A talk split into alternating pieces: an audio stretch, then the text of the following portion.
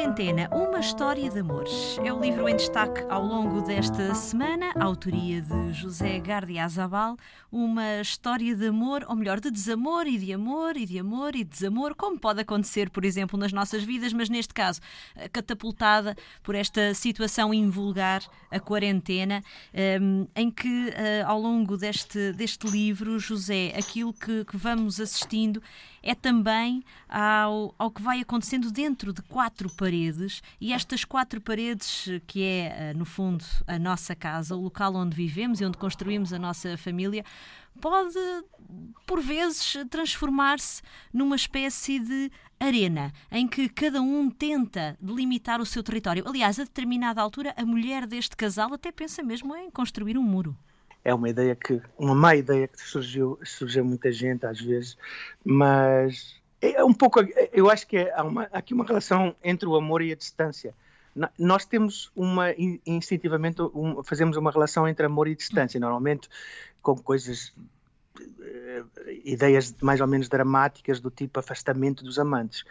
Mas, eh, portanto, o amor é um pouco a arte da distância, como gerir a distância, às vezes a distância é exagerada. Aqui é o contrário, é o desamor a gerir a distância muito, muito curta.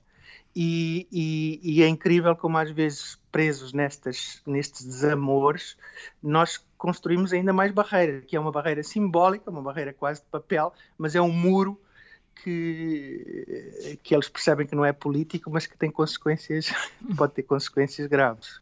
Exato. Curiosamente, este casal já estava de malas feitas para se separarem quando as autoridades os obrigaram a ficar em casa. Sim, sim, começa aí, começa precisamente aí e isso é o, o fio a partir do qual se desenrola todo o resto. De facto, já estavam de malas feitas, até sentados, prontos para sair e de repente são obrigados a um confinamento.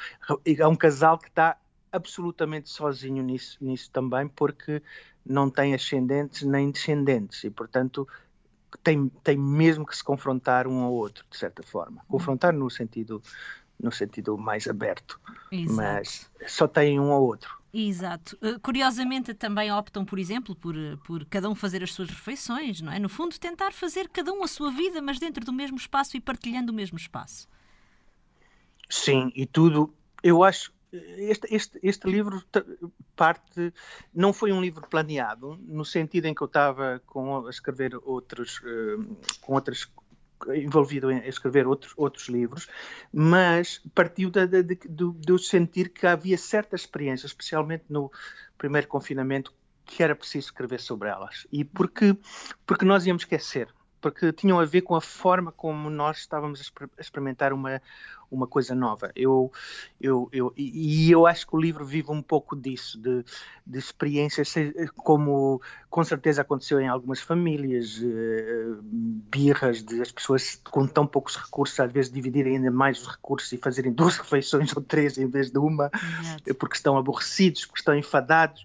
Mas, mas havia, havia um ritmo, um, houve um ritmo humano dessa primeira primeiro confinamento que eu achei que, que, que, se ia perder e que eu achei que tinha que escrever sobre ele. E, e, e, e tem muitos pormenores neste romance que partem dessa observação uhum.